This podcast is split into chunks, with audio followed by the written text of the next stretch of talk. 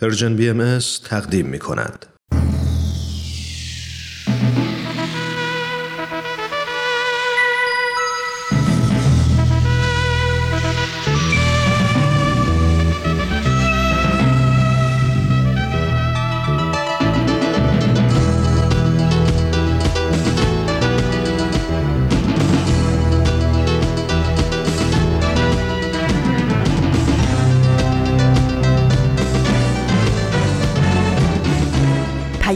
دوست. برنامه ای برای تفاهم و پیوند دلها.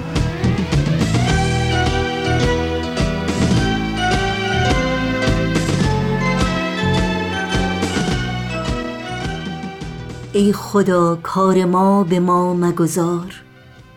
پرده از پیش چشم ها بردار. همه را از عطای خیش ببخش. همه را بر رضای خیش بدار. زنگ غفلت ز قلب ما بزدای. روح رحمت به نطق ما بگمار. ریشه کین ز سینه ها برکن. تخم الفت میان خلق بکار. گنه جمله را به لطف بپوش. حاجت جمله را به فصل برار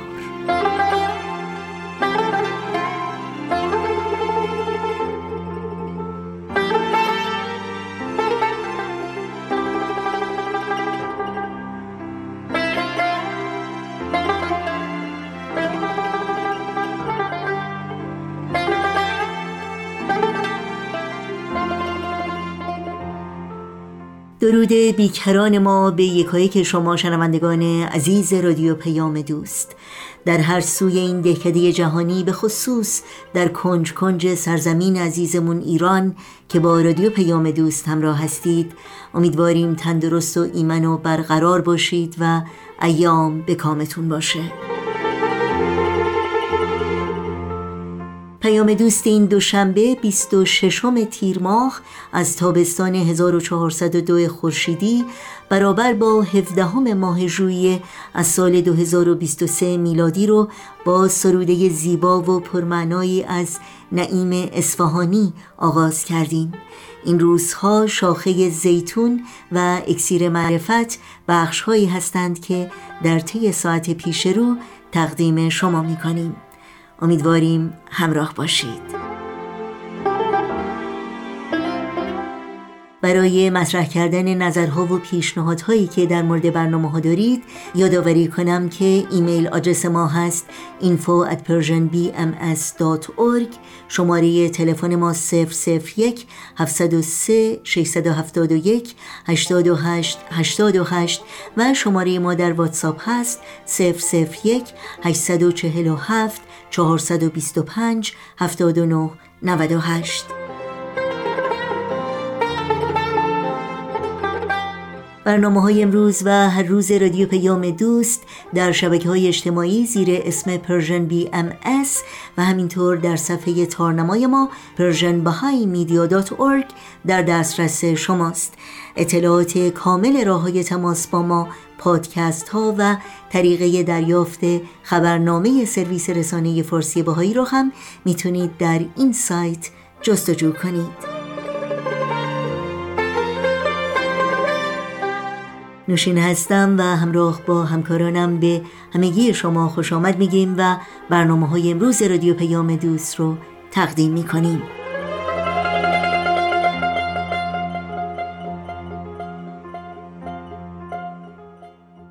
اما جامعه جهانی بهایی در تازه ترین بیانیه خود تحت عنوان سیستم های غذایی عادلانه پایدار و تاباور ضمن ارائه ملاحظاتی در راستای ایجاد چنین سیستم هایی خواستار بررسی عمیق چالش های سیستماتیک جهانی شده. در این بیانیه که به طور مشترک توسط دفاتر جامعه جهانی باهایی در آدیسابابا و بروکسل تهیه و در پنجمین کنفرانس وزیران کشاورزی اتحادیه آفریقا و اتحادیه اروپا در شهر روم ارائه شد آمده است توسعه یک نظام عادلانه و پایدار در سطح جهانی که بتواند برای کل جمعیت جهان غذا تأمین کند مستلزم بحث و گفتگوهایی است که نه تنها به مشکلات جاری در زمینه کمبود مواد غذایی بپردازد بلکه چالش های سیستمی در نظام جهانی غذا را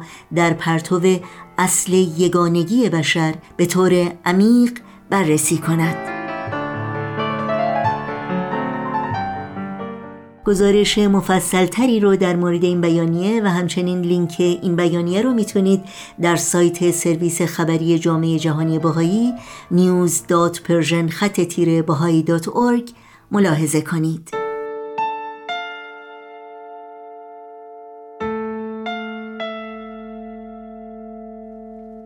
نفس تازه باید کشیدن خلایق. نفس در سهرگاه صلح و شقایق که در جنگ خون و نفاق و تعصب نه معشوق بر جا بماند نه عاشق. نه معشوق بر جا بماند نه عاشق.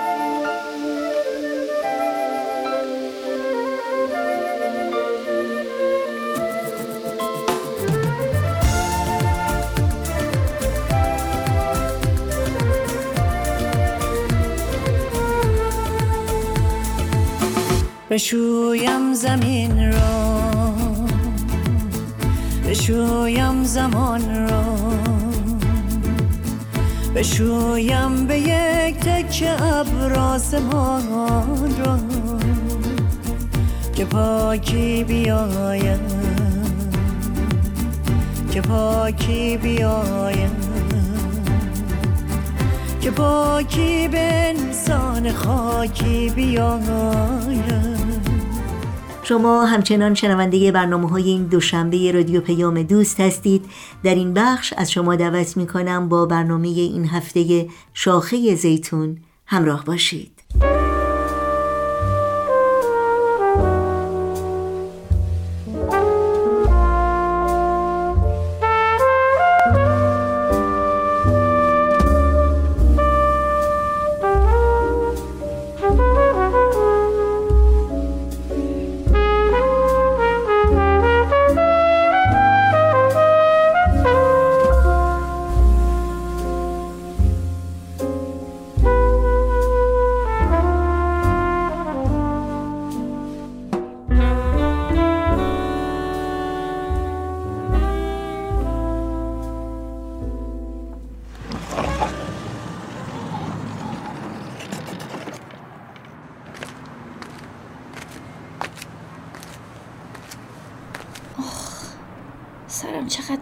گرفته.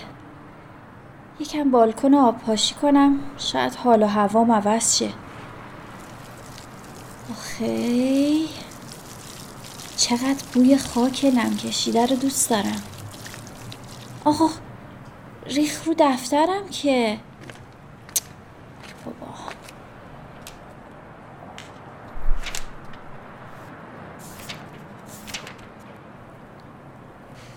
امروز عصر جلسه ساکنین آپارتمان بود.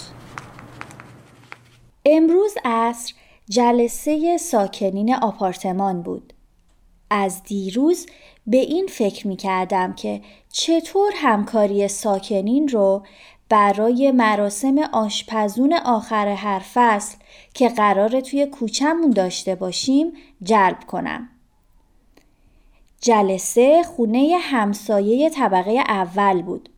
خانوم و آقای میانسالی که بچه هاشون رو عروس و داماد کردن و با حقوق بازنشستگیشون گذران زندگی می‌کنن. من و حمید و آقای مرتزوی آقای پژمان و زوج صابخونه در جلسه حضور داشتیم و طبق معمول واحد طبقه پنجم قایب بود. در خلال صحبتها و قرارها که حول قبضهای کنتور مشترک و گرونی میوه بالا بردن شارژ آپارتمان و اینطور چیزا میچرخید چند بار تلاش کردم تا مسئله گرد همایی محلمون رو مطرح کنم. اما قضیه به موارد مطروحه خیلی بی ربط بود. به همین خاطر از خانم صابخونه پرسیدم راستی شما ساکنین اون آپارتمان تازه ساز رو می‌شناسین؟ والا به غیر از طبقه دوم که قبل از ساخته شدنش هم اونجا میشستن؟ بقیه همه مستجرن و سال به سال عوض میشن چطور مگه؟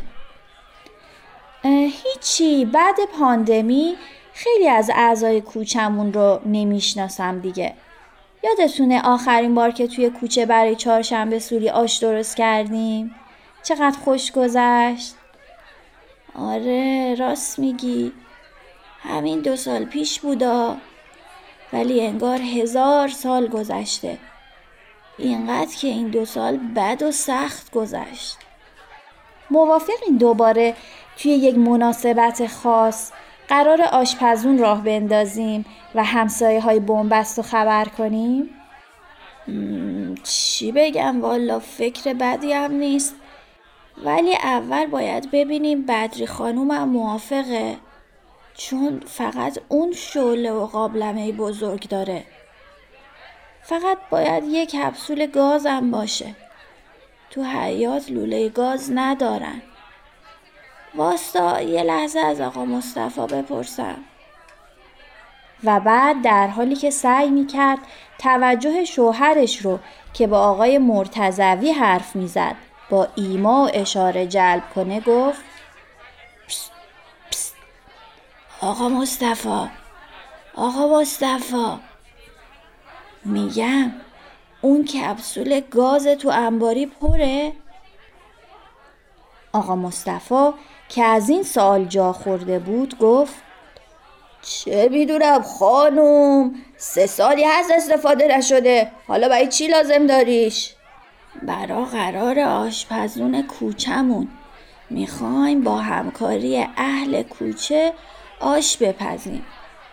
آقا مصطفی که انگار برق سفاز بهش وصل شده بود گفت چی؟ و بعد رو کرد به آقای مرتزوی و گفت بفرما حاجی تحویل بگیر. ما شیش ماه برای هزینه آسفالت کوچه و استشهاد برای تیرای چراغ برق دنبال اهل کوچه میدویم کسی محل بهمون نمی‌ذاره. حالا زنامون خیال دارن براشون آشم بپزن. اصلا چطوره یه سری به این مراکز فرهنگی محلات بزنید. هم هم صحبت پیدا می‌کنین و هم تایمتون پر میشه. گاهی تحمل زبان بدن آدم ها برام سخت میشه. جایی خوندم که نگاه ها دست و پا دارند. دست هایی که گاهی گلویت را می فشارند و پاهای بزرگی که گاهی جایشان را روی دلی می‌گذارند و برای همیشه میمانند. رد دست و پای نگاه های آقایون جمع رو بر گلو و قلبم حس می کردم. نگاه هایی که خودشون رو محق می دونستند تا تلاش یک زن برای تغییر رو به سخره بگیرند. خانم صاحب خونه هم با همین یک جمله شوهرش عطای برنامه رو به لقاش بخشید و با آشپزخونه رفت. من که باورم نمی‌شد که آقایون با یک جمله اینطور نظر ما رو وتو کرده باشند گفتم به نظر من که پیشنهاد آش پختن و گرده همایی هم محله یا توی بنبست خیلی ایده خوبیه با این برنامه اهالی کوچه همدیگر رو بیشتر می‌شناسن و مشارکتشون برای همکاری بیشتر میشه. در ضمن می‌تونیم راجع به اینکه چه خصوصیات و مهارت‌هایی برای جلب مشارکت لازمه هم اونجا صحبت کنیم. آقای مرتزوی دیگه طاقت نیاورد و گفت کدوم مشارکت خانوم؟ شما مثل اینکه یه جای دیگه زندگی می‌کنی. مردم نون می‌زنن تو خون همدیگه و می‌خورن. کسی حال نداره جواب سلام یکدیگر رو بده. بعد شما به فکر این هستین برنامه آشخورون محله ای را بندازین؟ ما پنج طبقه نمی‌تونیم با هم دیگه برای سالی دو تا جلسه به تفاهم برسیم. اون وقت شما می‌خواین برای یک کوچه و هشت آپارتمان برنامه هماهنگ بریزید. تا می‌خواستم جواب آقای مرتزوی رو بدم حمید از اون ور به هم اشاره کرد که ادامه ندم. از یک طرف جواب آقای مرتزوی تو گلوم گیر کرده بود و دوست نداشتم این بحث اینطور بی نتیجه رها بشه و از طرفی هم از این مدل تذکر حمید با چشم و ابرو دلخور شده بودم. و با اینکه نمی‌دونستم چرا نباید دیگه به این بحث ادامه داد ساکت شدم.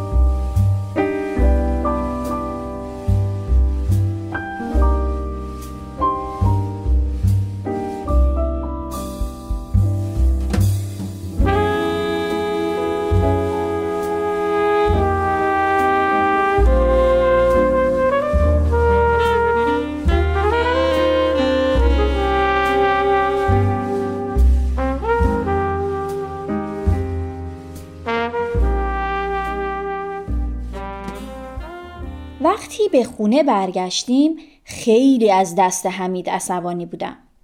سعی می کردم این رو تو چهرمم بهش نشون بدم. احساس می کردم بد جور نادیده گرفته شدم. اصلا نمی‌فهمم چرا همیشه در چنین جمعهایی نظرات خانوم ها در مورد مسائل اجتماعی نادیده گرفته میشه و یا در بهترین حالت بعد از شنیده شدن به خوشخیالی و بی تجربگی اونها از مسائل اجتماعی نسبت داده میشه. از انصاف نگذریم زنای جوون ایران در طول این چند سال اخیر نقش برجسته‌ای در پیشبرد تغییرات اجتماعی داشتند. و شهامت و خلاقیتشون برای مقابله با بیتفاوتی و گاهن تبعیضات در جامعه بی سابقه بوده. این آقایون همسایه مگه نمی‌دونند که مشارکت عمومی نتیجه انسجام اجتماعیه؟ چرا از جمع شدن و هم صحبت شدن با همسایه ها تفره میرن؟ بعد انتظار دارن مشارکتی هم صورت بگیره. در این افکار قوتور بودم که حمید اومد کنارم نشست و پرسید به حرفایی که تو جلسه زدی باور داری؟ کدوم حرفا؟ همونایی که نذاشتی بزنم؟ همین که آشنایی باعث مشارکت و همکاری میشه خب معلومه که باور دارم پس چرا سعی داری همه رو متقاعد کنی؟ به نظر من برای شروع یک حرکت لازم نیست که اول کار همراهی و تایید همه رو داشته باشی فقط کافیه شروع کنی. خودت برو با بدری خانم صحبت کن. دختر خانم مرتزوی هم باهات میاد. حتی اگه همه استقبال نکنن تو این ایده رو امتحان کردی. گرچه من مطمئنم استمرارش نتایج خوبی برای محله خواهد داشت. حرفای حمید مثل یک دسته گل رز همه دلخوریم را از بین برد و تازه متوجه دلیل کارش شدم. راست می گفت. همیشه برای شروع یک حرکت اجتماعی فارغ از اندازه و تاثیرش یک سری اینرسی وجود داره و معمولا پیگیری یک یا چند نفر در ابتدا و استمرار اون باعث استقبال تماشاچیان در ادامه راه میشه. من به امکان ایجاد تغییرهای خانواده محور و اثرش روی تعاملات اجتماعی باور دارم. به تاثیرات این اقدام کوچیک ایمان دارم. به اینکه چقدر احساس تعلق به محیط در افراد ایجاد می‌کنه و حتی در دراز مدت باعث کشف پتانسیل ها و توانمندی هایی در کوچه میشه که آقایون مخالف هم متعجب خواهند شد. اون روز خیلی دور نخواهد بود. آخه چه باد خونکی اومد. یادم باشه به دختر خانم مرتزوی پیام بدم که با هم بریم پیش بدری خانم.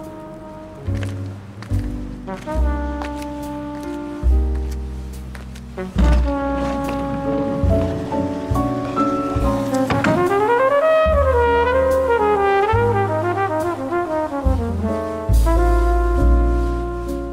برنامه دیگری بود از مجموعه شاخه زیتون که از رادیو پیام دوست تقدیم شما شد. امیدواریم لذت بردید. یادآوری کنم که برنامه های ما رو می‌تونید در شبکه های اجتماعی فیسبوک، یوتیوب، SoundCloud، اینستاگرام و تلگرام زیر اسم Persian BMS جستجو بکنید. مشترک رسانه ما باشید و اگر برنامه ها رو پسندیدید به اونها امتیاز بدید و با دیگران هم به اشتراک بگذارید. آدرس تماس با ما در کانال تلگرام هست at persianbms underscore contact. در ادامه برنامه های امروز رادیو پیام دوست با هم به قطعی موسیقی گوش کنیم.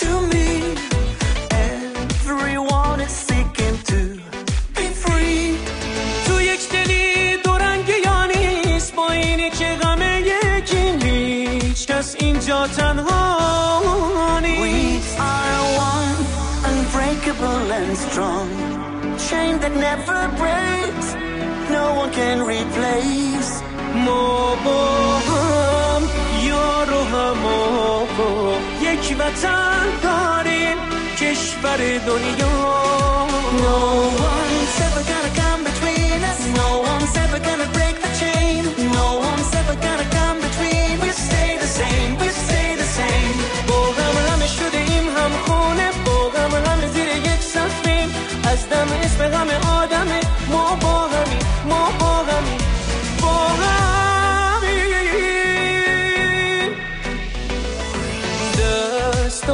زنجیر میشن با با خدا یکی میشه؟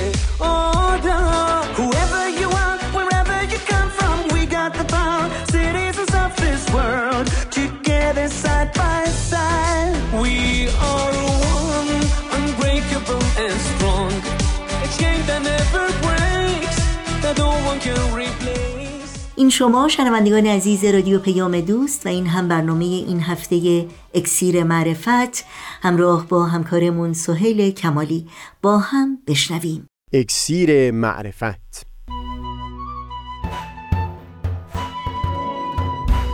مروری بر مزامین کتاب ایقان این گفتار نقشی نو استوارترین مانع. از تا همامه ازلی در شور و تغنیست گوش قلب را از سروش او بی بهره مکن.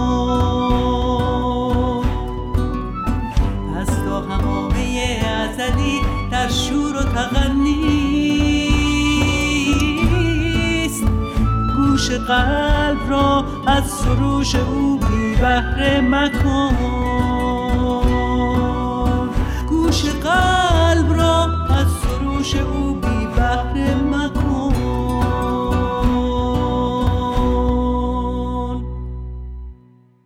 دوستان سئیل کمالی هستم. در خاتمه بحث پیرامون سومین نقش دین. این گفتگو را آغاز کردیم که متون آین بهایی چگونه کوشیدند تا دایره وحدت و یگانگی رو در این روزگار وسعت ببخشند.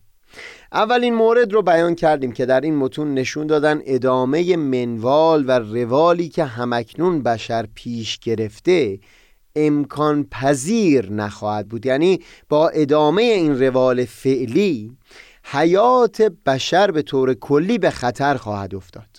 دیگه اینکه با ادامه روال فعلی جهان مشکلات کلان بشر هرگز حل نخواهند شد. این مواردی که بیان کردم به اصطلاح فنی هر دو پراگماتیک هستند. یعنی صرف نظر از اینکه باورها و ذهنیت‌های فعلی بشر حقیقتی داشته باشند یا نداشته باشند بیان می کنند که نتیجه مطلوبی رو پدید نخواهند آورد برای جامعه بشری. منتها در بیانات دیگری در متون آین بهایی از این فراتر میرن.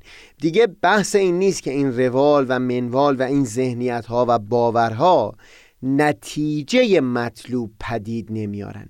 بلکه نشون میدن که دایره های تنگتر وحدت و یگانگی از اساس غیر علمی و وهمی هستند بیان می کنند که مفهوم نژاد هیچ اساسی در علم نداره و همه نوع انسان به حقیقت یک نوع بیش نیست.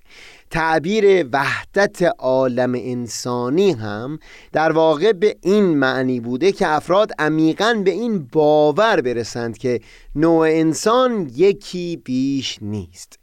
بهتر بگم وحدت در اینجا به این معنی به کار نرفته که ما جامعه بشری کاری بکنیم تا عالم انسانی یکی بشه به یگانگی برسه. بلکه بدین معنا است که به حقیقت یکی هست. و بشر میبایستی از طریق علم و عقل و هم بینشی که در کتاب آسمانی ظهور الهی برای این روزگار بیان شده نسبت به این حقیقت هوشیار بشه. خلاصه اینکه یکی از روش ها که متون آینه بهایی تلاش داشتن بشر رو به سمت وسیعتر کردن دایره یگانگی سوق بدن. همین بود که نشون بدن دایره های تنگتر از اساس غیر علمی هستند. این مطلب به خصوص در بیانات مبین آثار حضرت بهاءالله حضرت عبدالبها به تفصیل بیان شده بود.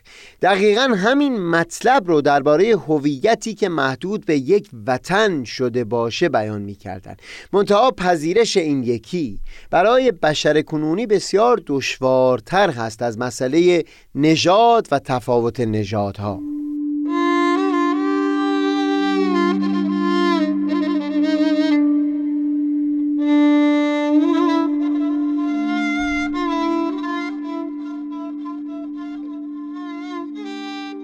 در نیمه دوم قرن بیستم و هم به خصوص در دو سه دهه گذشته مسئله ملیگرایی ناسیونالیسم به طور جدی در بحث‌های آکادمیک پی گرفته شده.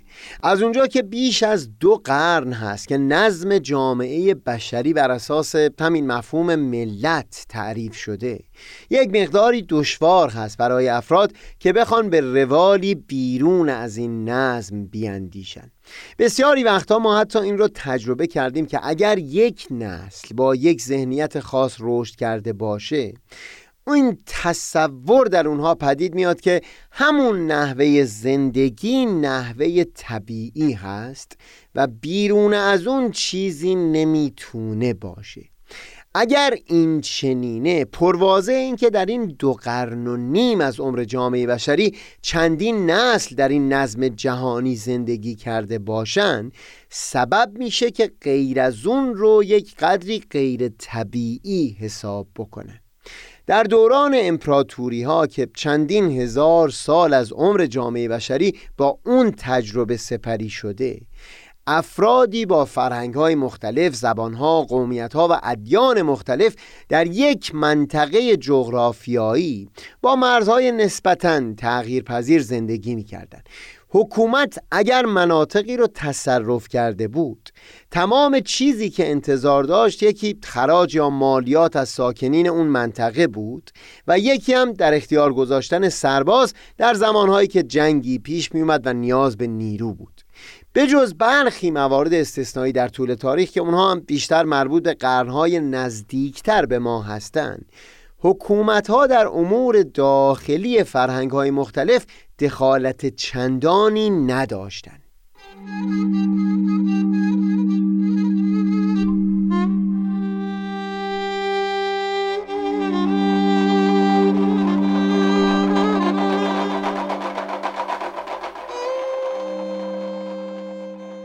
عنوان نمونه در امپراتوری عثمانی به جز فهرست کوچکی از جرائم. جامعه های دینی مختلف سیستم های غذایی مستقل خودشون رو داشتن. برای جمع مالیات هم حکومت توان چندانی نداشت که بخواد وارد زندگی خصوصی خانواده ها بشه و ملزم بود یک مبلغ تخمینی رو از حاکم منطقه بگیره. اون حاکم هم در اون یک سال دوران حاکمیتش کوشش می‌کرد چیزی بیشتر از همون مبلغ رو از مردم دریافت بکنه تا بتونه سودی در دوران حاکمیت نصیبش شده باشه. بعد از اینکه دوران تشکیل ملت دولت ها دولت های ملی در غرب آغاز شد بنابر این گذاشته شد که هر جامعه ای که یک ملت واحد رو یک نیشن رو تشکیل میده صلاحیت این رو دارا هست که حکومت مستقل خودش رو داشته باشه. اینکه تعریف ملت واحد چه هست. این دشواری های بسیاری پدید آورد و خونهای بسیار بسیار زیادی برای به وجود آوردن این ملت های واحد بر زمین ریخته شد. متر و معیار مشخصی وجود نداشت برای تعیین این ملت های واحد. بگذارید همین نمونه ایران خودمون رو مثال بزنیم برای اینکه نشون بدیم چقدر دشوار و بلکه غیر ممکن هست تعیین یک ملت واحد. اگر ملاک زبان مشترک می بود زبان مادری در بسیاری منطقه ایران غیر از زبان فارسی بود. یرواند ابراهیمیان در تاریخ مدرن ایران ثبت می‌کنه که در ابتدای قرن بیستم کمتر از پنجاه درصد مردم زبان فارسی رو متوجه می شدن بقیه به زبانهای کردی، عربی، گیلکی، مازندرانی، بلوچی، لوری و لحجه های گوناگون زبان ترکی مانند آذری، ترکمنی و قشقایی سخن می گفتن. لذا زبان مشترک که نمی‌تونست مبنای تشکیل یک ملت واحد باشه همین در خصوص دیانت و مذهب هم صادق بود. با وجود خونهای بسیاری که در دوران صفویه برای رواج مذهب شیعی ریخته شد. هنوز ساکنان بسیاری از مناطق مرزی ایران سنی مذهب بودند و سایر مذاهب و ادیان در ایران هم پیروان بسیاری داشتند. نبود یک تعریف معین و شفاف برای ملت واحد. بسیاری حکومت ها را وادار می‌کرد تا برای یکسانسازی خونهای بسیاری رو فدا بکنند.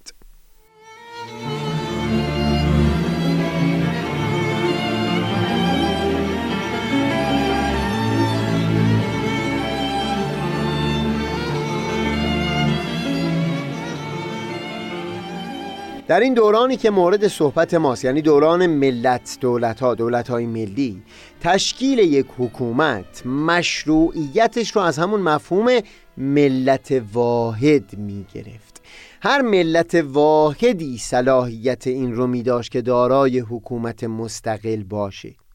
از اون سو مختصرا بیان کردیم و در ادامه هم خواهیم گفت که مفهوم ملت واحد به حقیقت یک افسانه بود. امکان تعیین حدود یک همچون مفهومی نبود. همین بود که ابتدا حکومت ها تشکیل می شدند و بعد به دنبال محوری میگشتن تا حول اون محور یک هویت واحد رو با زور و تحمیل پدید بیارن به عنوان مثال دکتر هاکان یاووز رئیس دانشکده علوم سیاسی در دانشگاه یوتا. این رو در کتابای خودش توضیح میده که در کشور ترکیه تأکید بر ترک بودن محور اساسی بود.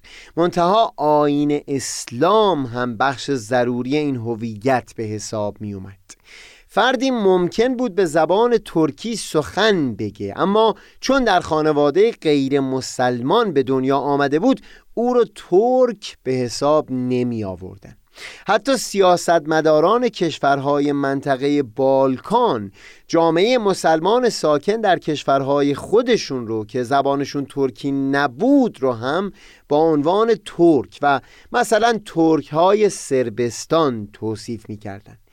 از اون سو کردهای ساکن ترکیه هرچند مسلمان بودن اما به خاطر اینکه خودشون رو ترک به حساب نمی آوردن برای تشکیل اون ملت واحد مشکل ساز می شدن. همین بود که برخی سیاستمداران ترکیه تلاش می‌کردن جمعیت کردها رو به عنوان ترک های کوهستان نشین توصیف بکنن این که بیان کردم فقط مشکل ترکیه نبود. من فقط نمونه ای رو بیان کردم تا نشون بدم زیر فشار نظم جدید جهانی. حکومت هایی که به قدرت رسیده بودن برای اینکه این ملت واحد رو بسازن یا خونهای فراوانی رو بر زمین ریختن یا جمعیت های زیادی رو از منطقه بیرون کردن و یا اونها رو تحت فشارهای شدید قرار دادن تا خودشون رو با اون تصویر ملت واحد همساز بکنن.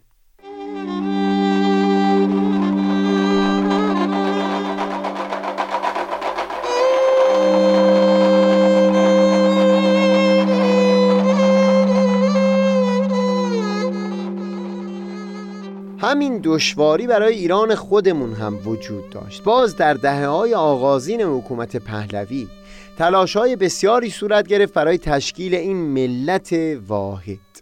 و باز مشابه ترکیه در اینجا هم زبان فارسی در کنار مذهب شیعه دو عنصر مهم این ملت واحد رو تشکیل می‌دادند. محمد توکلی ترگی از دانشگاه تورنتو در مقاله این رو به خوبی وارسی می کرد که چرا در همین دهه های آغازین و به خصوص بعد از سال 1320 اندیشمندانی در ایران که هیچ هم افراد مذهبی نبودند علیه آین بهایی مطالبی می نوشتن موزل برای اونها باز همین بود که جامعه بهایی با اون تصویر یکسانی که قرار بود از این ملت واحد ساخته بشه مطابق نبود. خصوصا در این دوران بود که مقاله و کتاب ها علیه آین بهایی جامعه بهایی رو به عنوان جاسوس روس و انگلیس یا بعدها اسرائیل و آمریکا توصیف می کرد در رساله هایی که تا پیش از این دوران علیه دیانت بهایی نوشته شده بود حمله ها همه به طور مستقیم متوجه عقاید و تعالیم در آین بهایی بود و هرگز اونها رو جاسوس کشورهای بیگانه تصویر نمی کردن. تنها در این دورانی که تلاش شده بود برای اینکه تصویر این ملت واحد پدید بیاد همچو اتهاماتی بر جامعه بهایی وارد می شد نظر به اینکه جامعه بهایی با یک بخش از اون هویت یعنی عضویت در مذهب شیعه همساز نمی بود ولی در عین حال بزرگترین اقلیت غیر مسلمان در ایران رو هم تشکیل می‌داد.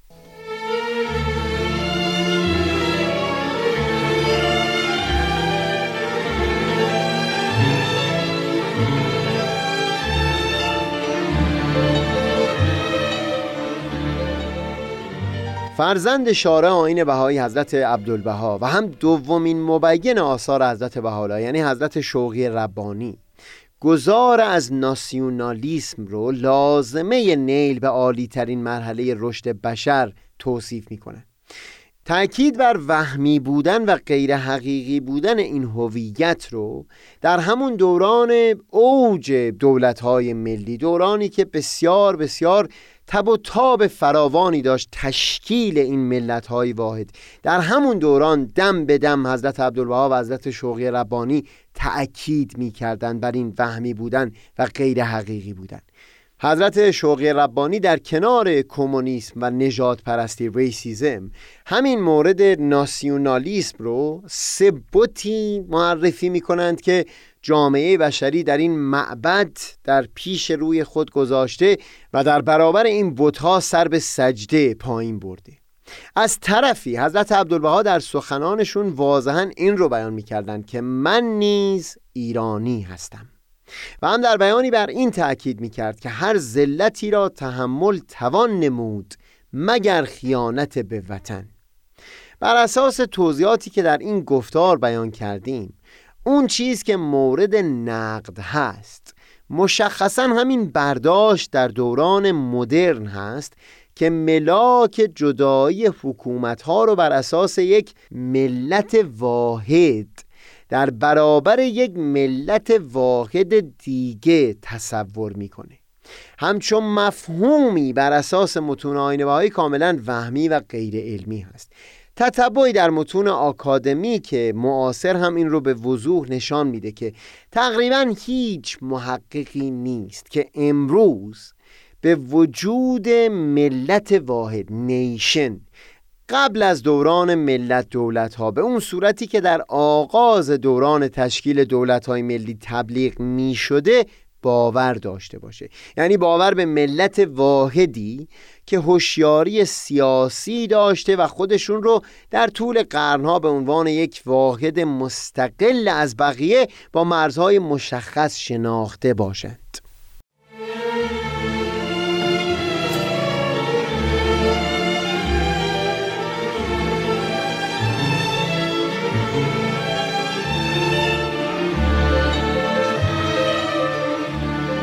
در واقع ملی گرایان امروز تاریخ هر کشوری رو با عینکی نگاه می‌کنن که در این دو قرن و نیم اخیر ساخته شده.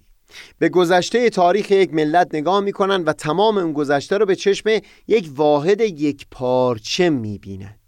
خاطرم از یک وقتی دکتر مایکل هیلمن استاد درس مطالعات ایرانی در دانشگاه آستن تگزاس بیان می‌کرد که نزاعی که بر سر مولانا یا نظامی یا فارابی یا ابن سینا بین ایرانیان و افغانها و تاجیک در گرفته ناشی از زمان پریشی هست.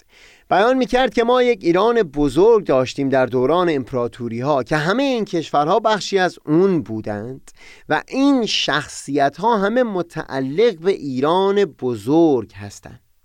این که در دوران تشکیل دولتهای ملی ما بر سر نامهایی که متعلق به اون ایران بزرگ بوده جدال و نظام می کنیم در واقع ناشی از نگاه از پس پشت عینک هایی هست که هیچ ربطی به اون دوران نداره. این چند گفتار بیان این بود که سومین نقش دین وسیعتر کردن دایره وحدت و یگانگی بود. به عنوان پیامبر الهی برای این دوره از تاریخ زندگی بشر. حضرت بهاءالله و مبینین آثار ایشون کوشیدن تا موانعی که بر سر راه عالی ترین درجه وحدت وجود داشته رو از میان برداره در خصوص وهمی بودن مفهوم نژاد و اساس غیر علمی نژاد پرستی در گفتار پیشین بیان مطلب کردیم. امروز هم پیرامون ملیگرایی و نقدی که در متون بهایی به محدود کردن هویت انسان به مفهوم ملت واحد وارد شده سخن گفتیم. بگذارید دنباله سخن رو در گفتار بعدی پی بگیریم. منم آفتاب بینش و دریای دانش. منم آفتاب